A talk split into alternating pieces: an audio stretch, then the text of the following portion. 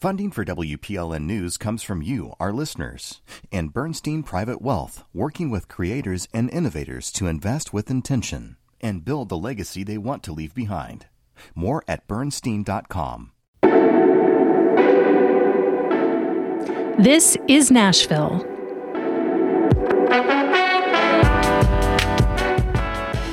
I'm Nina Cardona, filling in for Khalil Ekulona. Every Thursday afternoon when I was a little girl, my mother would drive me from Smyrna to Nashville so I could take classes at Miss Kathy's School of Dance on Nolensville Pike. It was right next to the Winn Dixie in Tusculum. I have such clear visual memories of driving through that part of town in the early 80s, and I gotta tell you, they are all super southern, country fried even. Nolensville Pike is like a whole different place now. What used to be service merchandise is K&S International Market now. Harding Mall has disappeared altogether. Now, the Bar-B-Cutie restaurant I remember passing by every week does still serve classic Southern dishes, but these days, Nolensville Pike is better known as the place in Nashville to travel the global foodways. Today, we're looking at one of the most distinctive transformations that's taken place in Nashville over the last few decades by talking to some of the people who have helped make the corridor a vibrant cultural crossroads. But first, it's time for At Us. Every Thursday, we read the comments so you don't have to. Yes, we are encouraging you to literally at us on Twitter at This Is Nashville, on Instagram at This Is Nashville underscore WPLN, and at WPLN News on Facebook. Joining me now with a look back at the past week is our digital lead, Anna Gallegos Cannon. Hey, Anna. Hey, Nina. Welcome to your first at us. Thank you. Well, I hear Monday's show caused quite a buzz online. Yes, it really did. So, just a glimpse back, Monday's show was all about what's next for um, Nissan Stadium and who will be funding these improvements. We received a flood of tweets, which goes to show that both Titans fans and non Titans fans are very invested in what happens next to the stadium. Before the show, I asked listeners if the city should build a new stadium or renovate the current one. Listener Wooten on Twitter pointed out that for many residents, the real question here is if Nashville taxpayers should, quote, renovate Nissan Stadium, build a new $2.2 billion stadium, or fund projects that are actually benefit uh, to the citizens of Nashville. Online, a lot of our readers seem to agree that the city needs to do its own estimate estimates of these costs because that $2.2 billion figure actually comes from the Titans themselves. And as we all know, they have a pretty vested interest. Yeah. So, listener Patrick McDonald wrote to us asking, quote, can the structural repair assessment be made public? If there truly are major def- major deficiencies as claimed, the public opinion could be more favorable to build a new one, provided full transparency. What other questions did listeners have about the stadium? So someone who goes by um, LA Nash on Twitter asked, quote, can we call the state's bluff in requiring a new stadium with a dome to get their money? I couldn't care less and would love both city and state money to be used elsewhere. Elsewhere. While, you know, that may be a, a good idea to some people, that $500 million allocated by the state legislature actually comes with strings attached. So basically, no dome, no money. What's the big deal about having a dome? So, one of the reasons why um, there's an idea behind the dome is a new Nissan Stadium will be able to attract larger events like the Super Bowl or the NCAA basketball Final Four and other major events. Someone who goes by John Deere Diva on Twitter brought up a really good point, though. They wrote to us saying, There are all these assumptions that we would be in line for the Super Bowl or NCAA events. But with Tennessee's, quote, appalling state legislature decisions, these events could get yanked or moved because of that. That sort of vitriol doesn't play in most states. And, and we have seen that in the past in other states. The NCAA moved multiple events out of North Carolina in 2016 and mm-hmm. 2017 after that state passed an anti LGBT law. Right. And as we know, anti LGB measures have been a big focus for our lawmakers recently. And, you know, we can't really predict what will happen to the stadium, but it's currently a topic that we'll revisit again. Anything else, Anna? So, yesterday we started our show on a somber note uh, with a segment about suicides at the Natchez Trace Bridge. It's been a pretty pervasive problem since the bridge was built. Uh, so far, we've lost more than 40 lives to suicides at the bridge. We were bravely joined by one woman who survived her attempt there and a mother who lost her son this way. Yeah, it was a very powerful interview. Now, I've lived in Nashville pretty much my whole life. I know a lot about that history. I also know that we mispronounced Natchez. One of our listeners called in to point it out too. Our regular host, Khalil Ekulona, is relatively new to town, but we do have a team of folks who have been here for longer periods of time, ranging from a year to decades. Now, obviously, those of us who've been around longer know it's Natchez, not Natchez, but it was an honest mistake. Yeah, Khalil is obviously out today, but he says he's sincerely sorry for that stumble. And you know, it's the South. We pronounce things pretty interesting here. but I definitely hope our listeners will be able to hear past the pronunciations and focus on the really powerful stories that our brave guests were able to share with us that day. Amen to that. Now, you also have a request for our listeners this week, right? Yes. So so the show team is currently working on a Citizen Nashville episode dedicated entirely to mental health next Tuesday. Currently, we're collecting stories and questions from our community about mental health care.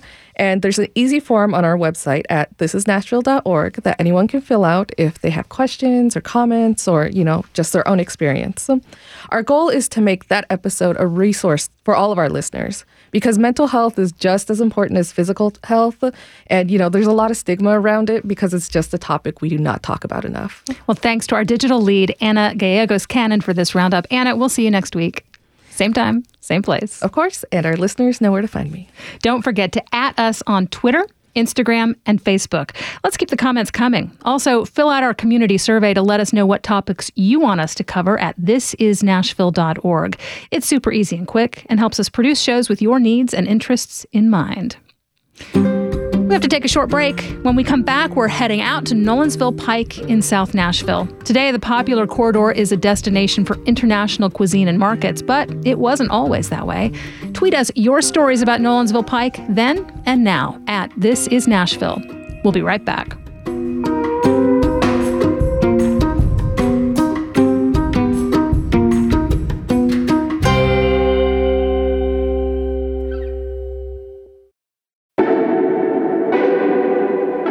I'm Nina Cardona, and this is Nashville.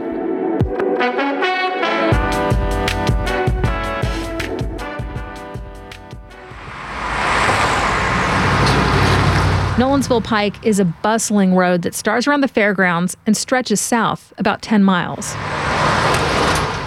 It's a central thoroughfare for South Nashville, but it's best known as a corridor of authentic international cuisine. In the kitchen of Surati Street Food, Chef Vincent is cooking up an Indian take on an East Asian classic, fried rice.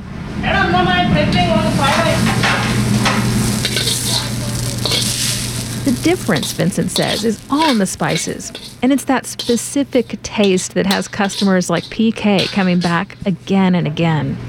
I can feel and taste like authenticity, like Indian style which is the best part. Like you know, and it's not just restaurants. They, Nolensville is lined with grocery stores that carry products from all over the world. Sure. Newroz Market carries Kurdish staples like grape leaves that can be hard to find elsewhere. Ik brauch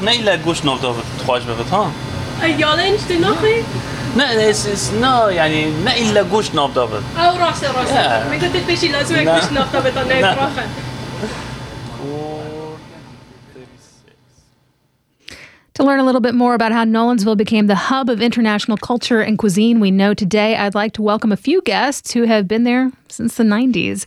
Dr. José González is co founder of Conexión Américas, which has been serving the Latino communities from its home base on Nolensville Pike for decades. Hamid Hasan owns House of Kabob, which has long been an important hub for our Kurdish communities. And Lilian Yepez is co owner of La Hacienda Taqueria. Thank you all for joining us. Jose, let's start with you. You came to Nashville in the mid 90s. So take us back. What was Nolensville Pike like at that time?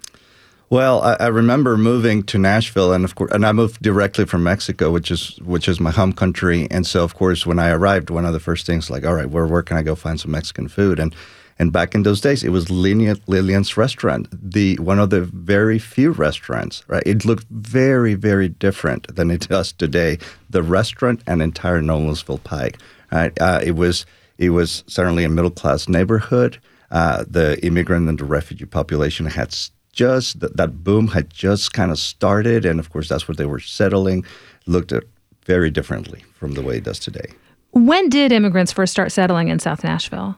Well, uh, in a meaningful way, in a way when that, that really caused people around the city, uh, really around the state, to kind of look around saying, what, what is going on? When, when really the, the fabric of those neighborhoods started to change was really accelerated in the early 90s, right? It's when Nashville's initial boom of uh, like we started building neighborhoods and started building arenas and stadiums and so forth that that really was the main draw to bring people to Nashville, in particular construction workers, and, and and that was really one of the main forces that that started attracting people to Nashville. And so it was really, really around those times that the neighborhoods started to change, and the the retail stores and the restaurants and the food options started to change back then.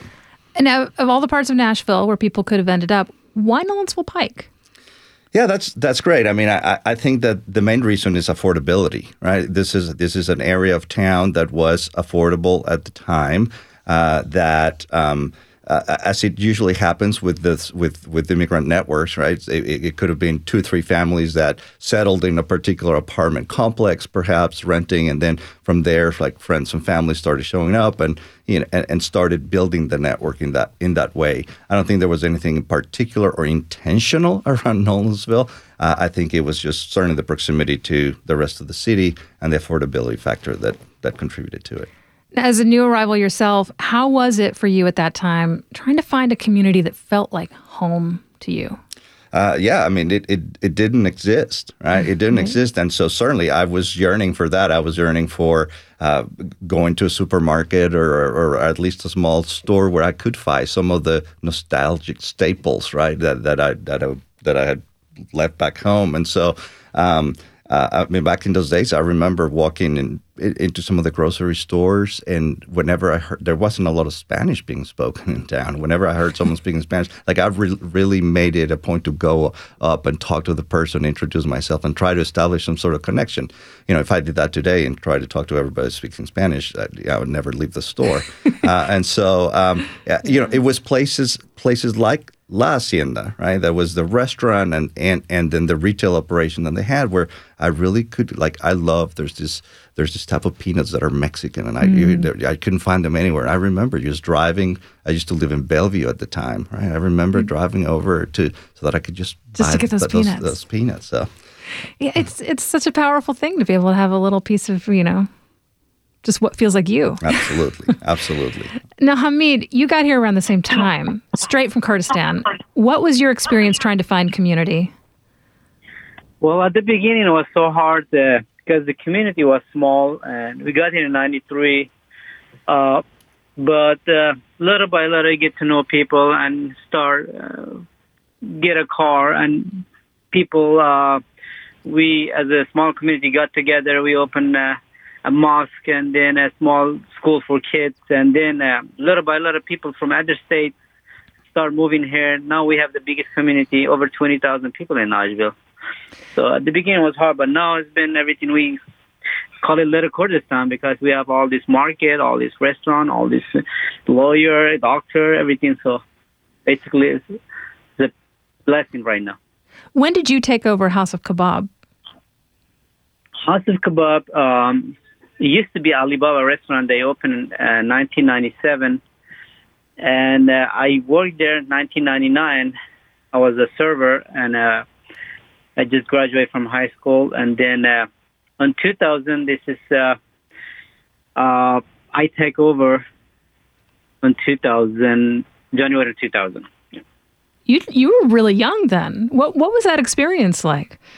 Well, it was uh, actually it was kind of hard for me because I was yeah I was just just graduated from high school. I was in Nashville Tech for six months, and uh, at the beginning it was, kind of hard, very hard. But uh, I had the previous uh, owner uh, stick by my side and teach me all this stuff. And uh, he helped me for a while, and we uh, take me about six, seven months to, to get to know all this stuff, and you know, ordering and taxes on the payroll and stuff. But uh, it was uh, after that it got easy and easy until uh, we we started with three employees. Uh, with me, one of my brother and my cousin, and now we have about tw- over 25 employees. So, You know, been, uh, you, you mentioned that it's it's it's grown into some place that feels like Little Kurdistan to you. What what are some of those milestones where you you felt like that community reached that point that yeah, th- this is this is a cohesive group here now, or we've really got a, a Kurdish community here. Uh, well, uh, just it's, just so many people move in here, and we have school, we have mosque, we have a market, we have restaurant, we have lawyer, attorney. It's just it make it like feel like home, basically. Especially when you drive in all of the road, you see all these different sign with different name that you recognize this name and stuff. So it's, it's basically is it's, it's just really, really good. It feels good when you drive on all road in this area and, and Harding Place and see, see so many Kurdish families, family, I mean Kurdish community, and then so I get that. It feels good. so good. Uh, along those lines, Lilian, I think La Hacienda was one of the first signposts that clued the rest of Nashville into the fact that so many Latino folks had settled in the area. Why did you decide to open La Hacienda?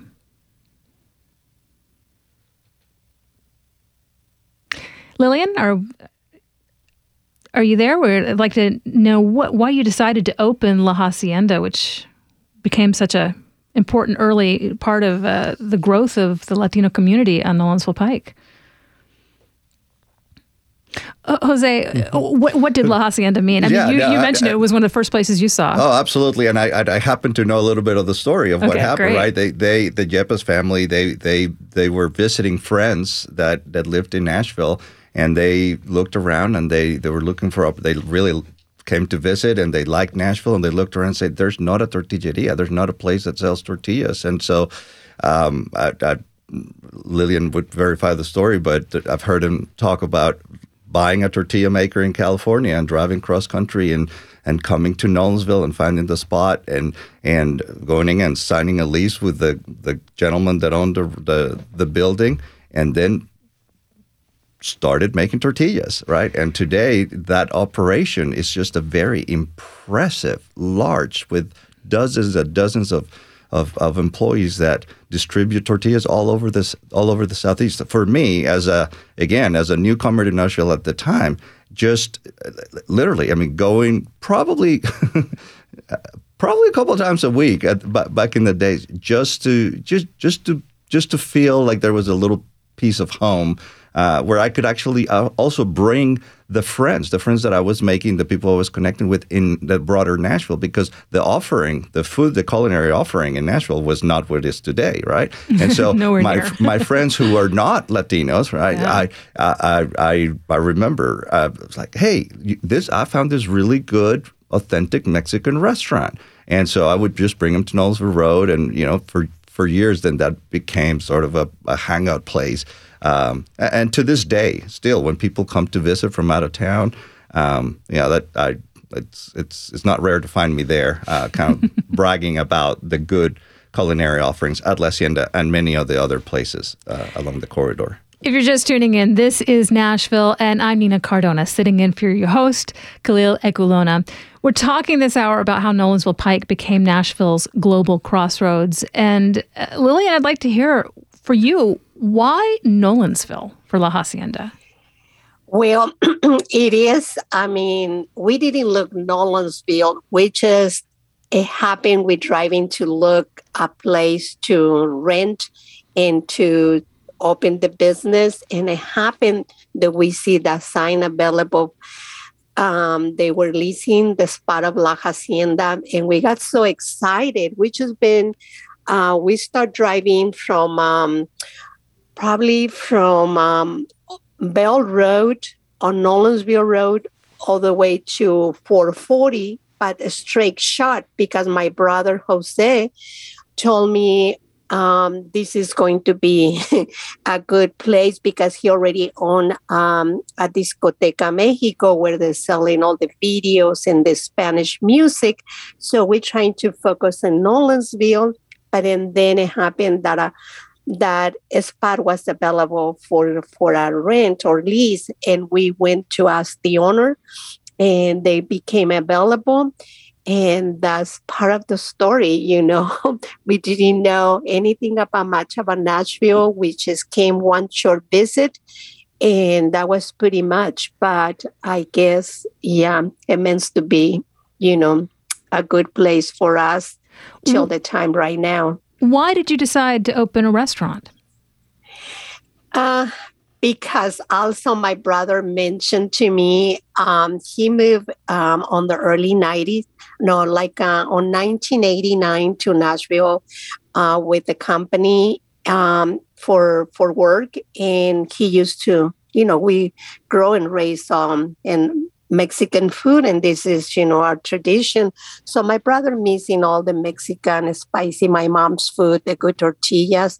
So we asking my brother um, when happened to go vacation back home in California, we asked him how's Nashville. He said everything is good except the food. You know, I miss my food and I miss my tortillas.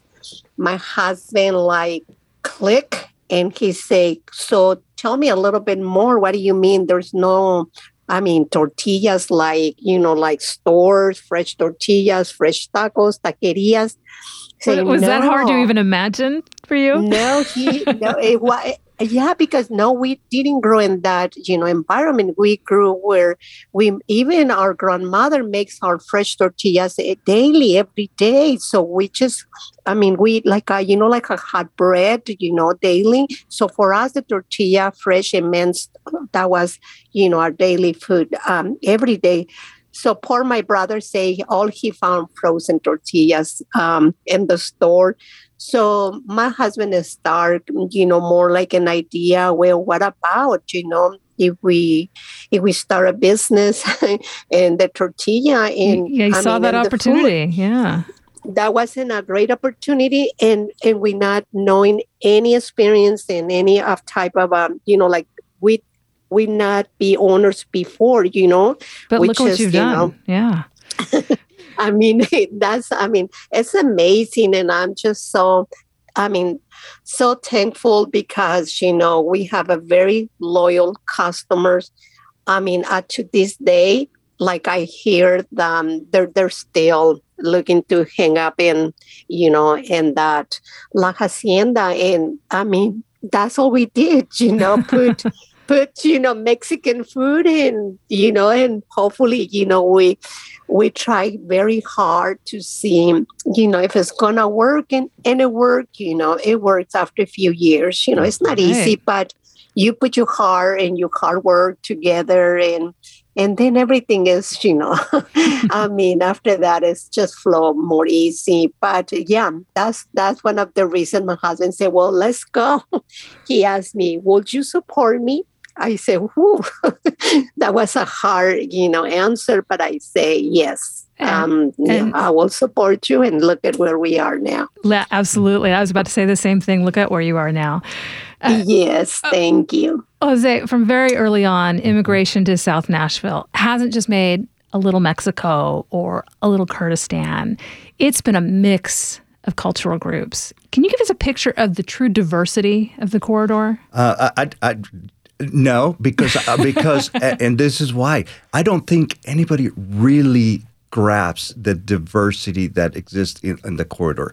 Many of us, even those those of us that that uh, work in that space and are connected to the organizations and to the different groups and certainly the business owners, like even those those that are connected, I don't think we truly grasp like the, the very rich and robust diversity that exists. As you mentioned, it, it is it's not only Latin American countries, it's certainly not only Mexico, and it's not only Kurdistan. I mean, it, even it early is, on, right? even early on, right? The, you know, the the, the orga, organizations organizations like Catholic Charities were some of the first organizations that that uh, played a role in bringing uh, that refugees to Nashville. And so there are organizations like, like them and World Relief and others that that early on, you know, sort of put Nashville on the map as a as a refugee resettlement center, and it was it was that that ignited that that in those initial flows.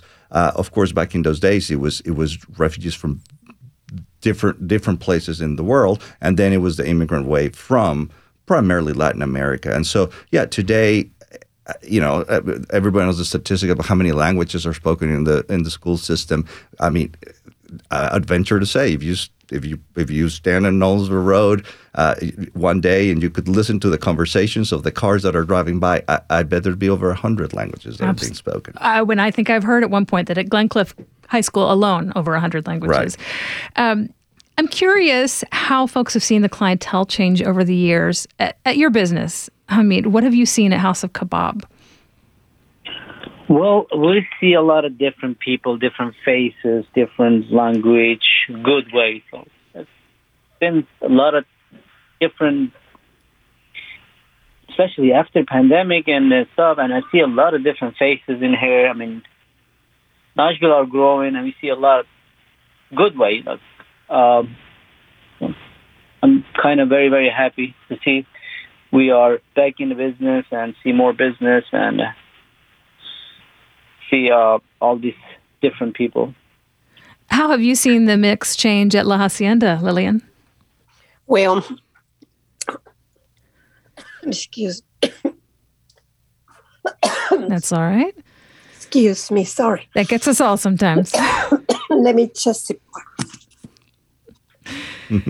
I'll, I'll, I'll chime in. Yeah, I'll, I'll well, tell you. I mean, I, I just as a as a customer, right, of many of these of these places, I know that the the the, the make, that's one of the things that's exciting and really an opportunity, mm-hmm. right, around around Nolensville and leveraging Nolensville and the in particular the culinary offerings because it it it started with right the the the local the immigrant the refugee communities that like myself were going to to you know eat a taco because we missed our, our taco from or our fresh tortilla from Mexico. But the but now it's become a destination, right? Now it's that the clientele is driving from all over town because they know that there's such a rich diversity of culinary offerings, and so those people that are uh, those folks that are you know, I mean, there's a, there's a foodie scene that is that's a that's a strong following of going to many of those places, organizations that have. Um, you know, undertaking some projects to actually elevate and promote and get people from other parts of town to come. And I think that's one of the greatest opportunities. It's a, it's a great asset that we have. I think it's one of the greatest opportunities that we have in Nashville is to continue to support and leverage and elevate that offering along along the corridor. You know, as the area has grown over the years and really become a hub for your communities, Lilian, what has that meant to you? especially as someone who was just there really at the start? Well, it means a lot because you know when we just uh, when we just start back then, we just you know we were just so excited, so happy to start a new business. But then you know we didn't know anyone, and little by little, you know, um, the community start growing, and we start having you know um, a lot of good customers and going back to the question that you're going to ask me um, our thought it was to make just Mexican food for just for Latinos. We didn't know about you know diversity of other people like our food, but we end up having you know like um, all kind of diversity people, and we're so happy you know just you know just to serve them not only the Latino, and we just you know, learn a lesson that we now was meant to be, you know, only for Latinos, for everyone who wants to come and want to taste our food. So, I mean, that's where we that's where we are there right now. You know, so happy. You know, we can serve everyone. Hamid, how about for you? What is it meant to see this neighborhood become such a hub for your community? Well, with, without their support and their, we wouldn't be where we are now uh, especially you know in past couple of years and stuff. Uh, like uh, for example, I had uh, some people used to come once a week, and during the pandemic and stuff, they come like two, three times to support us. They say we know times tough at the time, and Uh, so we're very thankful to have all these people in this neighborhood and this this area. I mean, like I said, if it wasn't them, we wouldn't be where we're at right now. But thanks to God, we had good uh, community and good people around this area and supporting us, and where we're at now. Well, that's Hamid Hasan, owner of House of Kabob, and Lilian Yepez, one of the driving forces behind La Hacienda. Thank you both for joining us. Dr. José González is going to stick around with us through the break. The name of the game on Nolensville has been more cultures, more gathering places, more food. After the break, we'll talk about new Nolensville Road with a few business owners working to deepen that community. If you resettled here from another country, have you found a home away from home along Nolensville Pike? What's your favorite spot on Nolensville? Tweet us your stories at This Is Nashville. We'll be right back.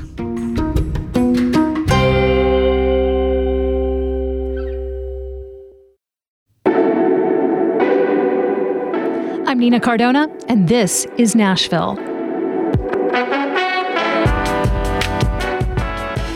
I remember one day when I was in high school, my father came home from work excited to tell us about the new place he'd gone for lunch. He said, There's real Mexican food in Nashville. Can you believe it? On Nolensville Road, of all places. Those were the early days. But in the last 10 years or so, it feels like things have leveled up. Just driving down Nolensville, you can see more signs in more languages for a wider variety of businesses. Let's welcome now two business owners who have opened their doors in the past five years.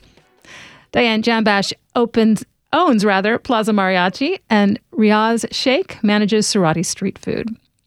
Dan, I understand you pretty much grew up in South Nashville when it was becoming an international corridor. First of all, what was the Plaza Mariachi site when you were a kid? Yeah, so back in 1985, when my family moved here, um, Nolensville Road was very different. Um, and what is now Plaza Mariachi used to be my neighborhood Kroger. So we were uh, visiting this spot very regularly on a weekly basis. And, you know, on the wings, um, Baskin Robbins was here and uh, Little Caesars was still here. Um, they're actually here, one of our tenants uh, now, but I remember back in the day, that was when we were visiting Little Caesars Pizza was when it was still on site of the Kroger Shopping Center. So a lot has changed, but some things have remained the same. Where did you get the idea to transform it? So, um, interestingly enough, we've always had uh, businesses here in Nashville. Um, my mother, as a matter of fact, was Nashville's first Hispanic woman dentist uh, in the 80s. So, I grew up um, in the office where we saw all of the new arrivals, all of the new Latino people that were coming to Nashville, they were our patients. And so we grew up with a lot of the business owners, with everyone that came to Nashville that inevitably needed dental work. Uh, they came into our family practice. And so very early on, we were visitors of the newly opened restaurants, the newly opened uh, Discoteca Mexico, which is where we rented our videos. Every Friday, we would go and get candy and we would get a, a video a rental, a Pedro Infante movie or a clavillazo or, you know, just something that would tie us back to our Mexican roots. Um, but, you know, we, we saw Nashville grow. We saw everything that was coming our way. And it just made sense, you know, as we saw more and more immigrants coming to the Nashville area, primarily, um, you know, Spanish speakers. So all the Hispanic, Latino community that kept coming to Nashville.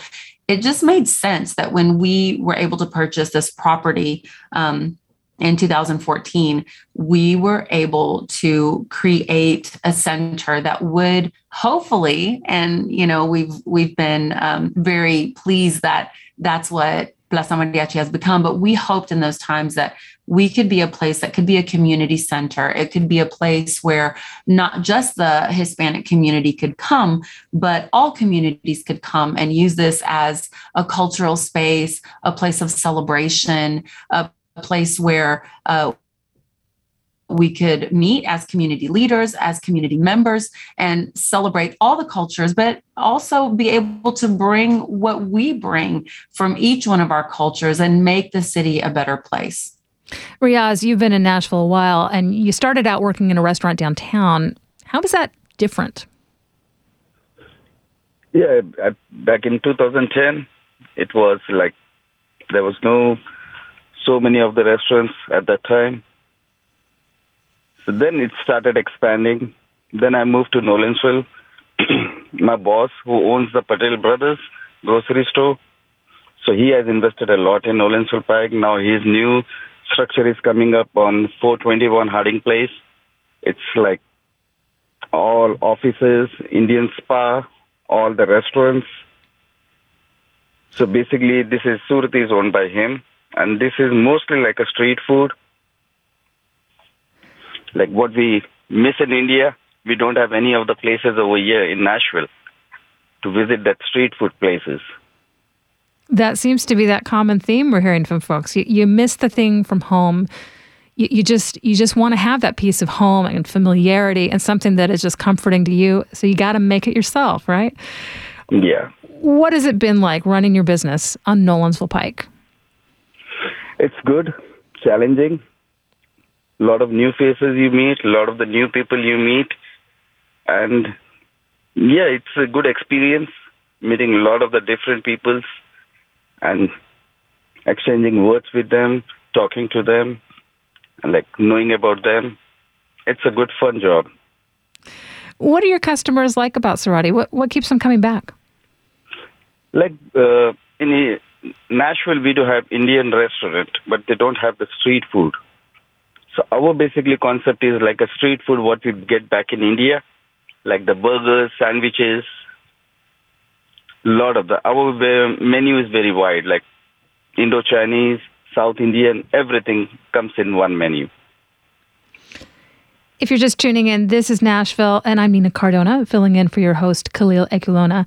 We're talking about how Nolensville Pike has grown and continued to develop in recent years as a hub for our immigrant communities. Dr. José González from Conexión Américas is still with us. What would you say are the newest and fastest growing communities that you've noticed in the area?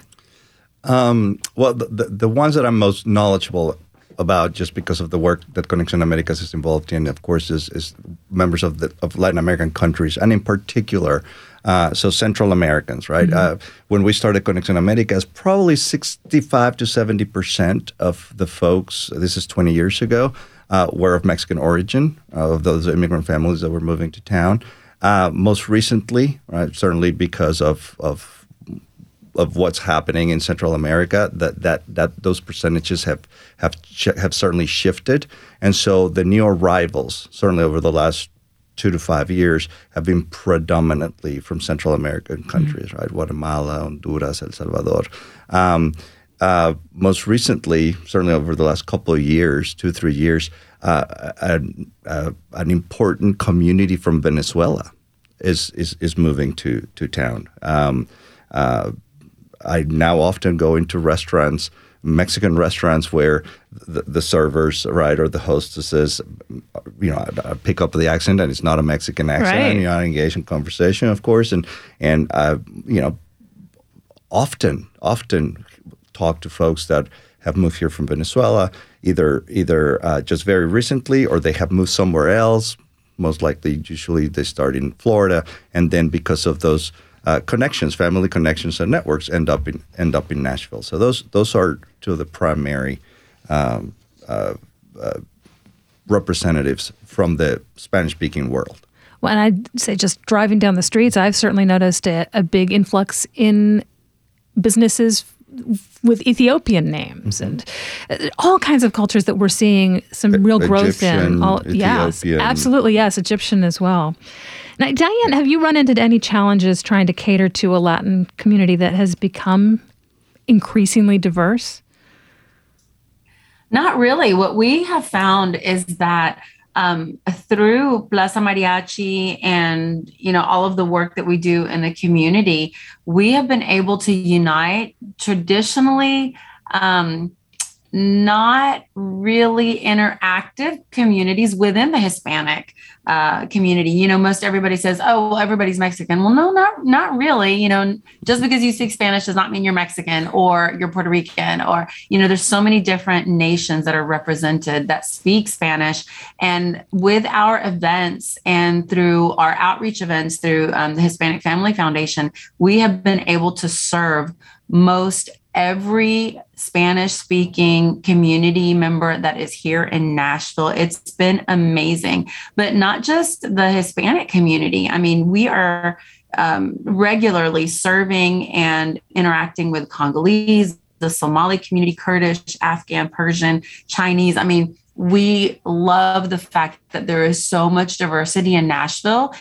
And to be here in the heart of the Nolensville corridor, I mean, we couldn't imagine putting Plaza Mariachi any other place because this area is so rich and bustling with culture that you only have to, you don't even have to drive. You can literally walk anywhere up and down um, within a few blocks and come across someone speaking a different language. Uh, you can smell the different foods, the cuisine, which is phenomenal. And every time a new place opens, we are so excited to be able to go and, you know, support the community members, but also indulge in new flavors, new sights and sounds. And uh, for for us, that is really um, visiting the world without having to leave Nashville.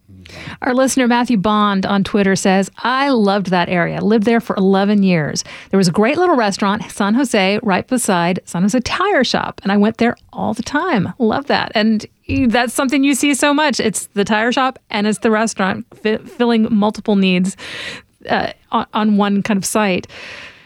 Riyaz, you are originally from Mumbai. How have you found yeah. community here in South Nashville?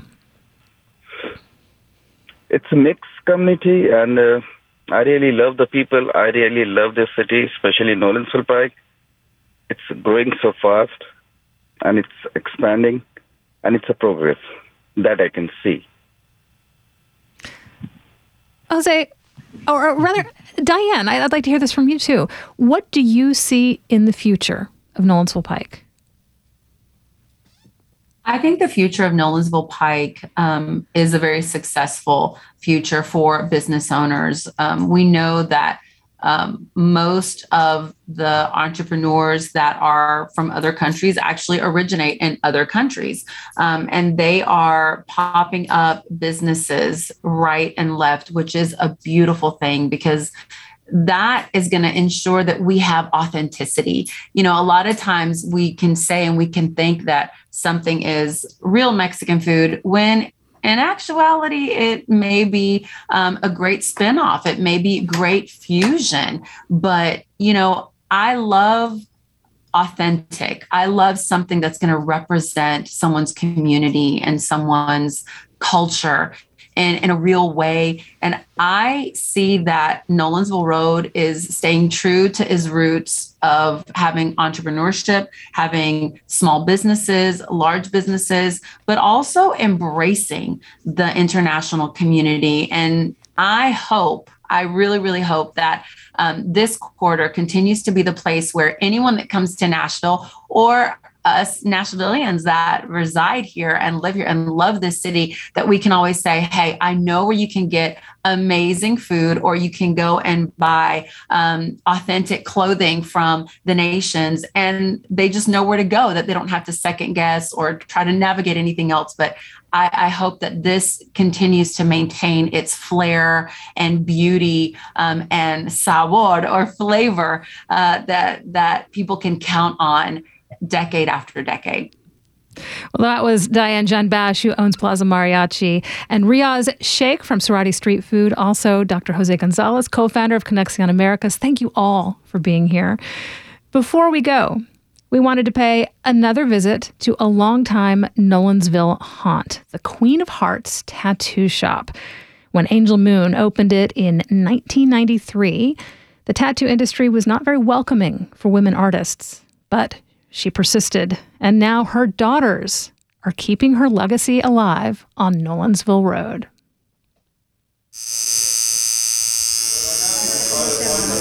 No one was surprised when Crystal Harris took over the Queen of Hearts in 2014. She grew up there, with all the customers stretched out in the chairs and the cases of body jewelry and the walls plastered with the artist's splash. The tattoo machine is almost like a lullaby for both of us.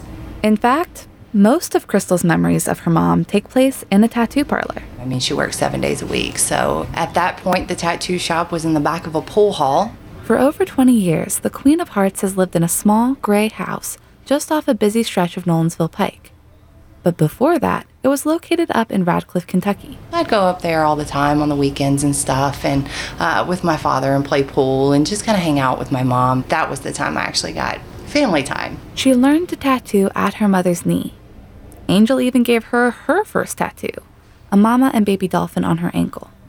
And even as a kid, Crystal knew her mom was a little different. I remember walking through the grocery store back in the 90s and uh, my mom being so heavily tattooed that people would actually like grab their children and like detour around us. But she pretty much always knew she wanted to follow in her mom's footsteps.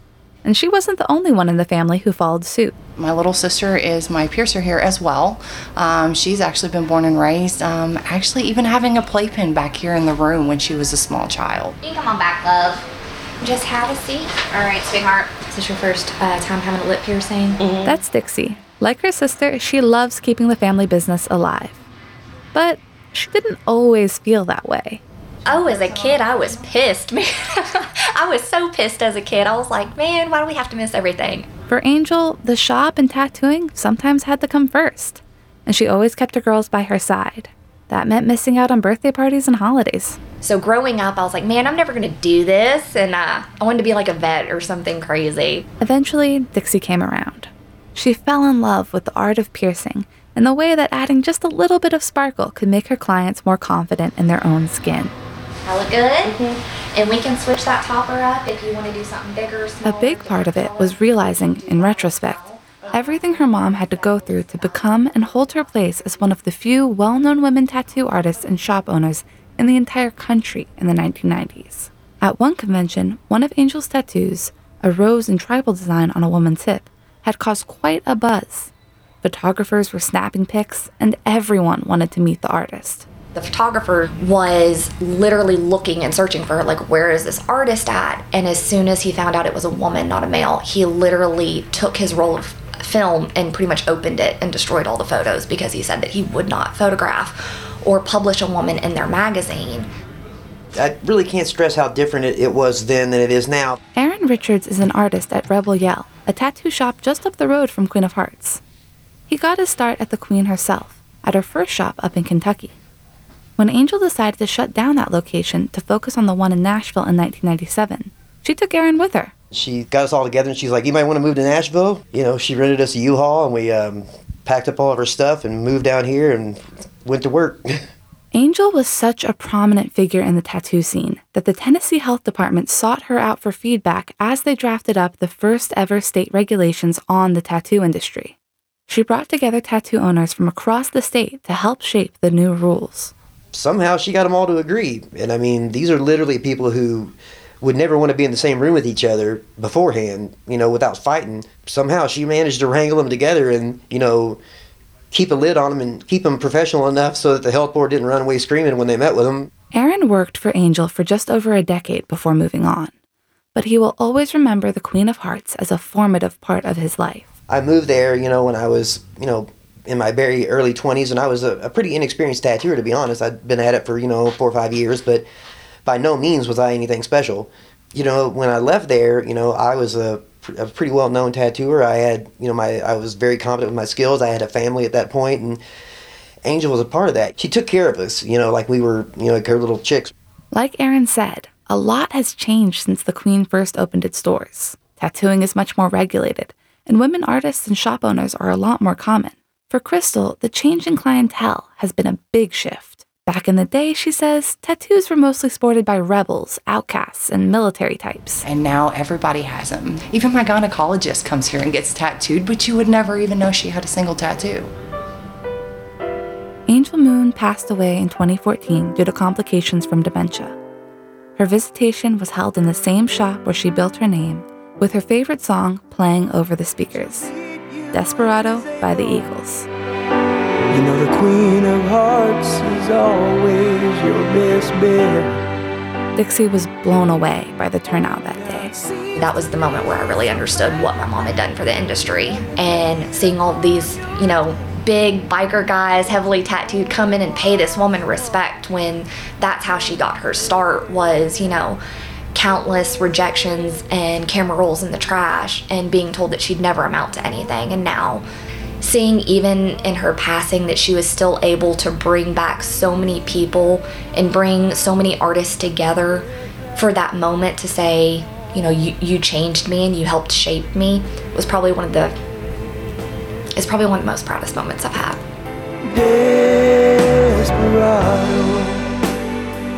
That was producer Rose Gilbert. Senses come down from your fences. We want to thank everyone who tuned in this hour. Tomorrow, we've got a topic near and dear to my son's heart gaming. It's going to be a fun show. Tune in. This is Nashville is a production of WPLN News and Nashville Public Radio. Listen back at thisisnashville.org or wherever you get your podcasts. Our producers are Steve Haruch, Rose Gilbert, and Tasha A.F. Lemley. Our digital lead is Anna Gallegos Cannon. Michaela Elias is our technical director. Our executive producer is Andrea Tudhope. The masterminds behind our theme music are Larange and Namir Blade. Special thanks to our new intern, Doreen Chernecki. The conversation doesn't end here. Tweet us at This Is Nashville. Find us on Facebook and Instagram and tell us what you want from our show by filling out our quick survey online. This is Nashville. I'm Nina Cardona, in for your host, Khalil Ekulona. We'll see you tomorrow, everybody.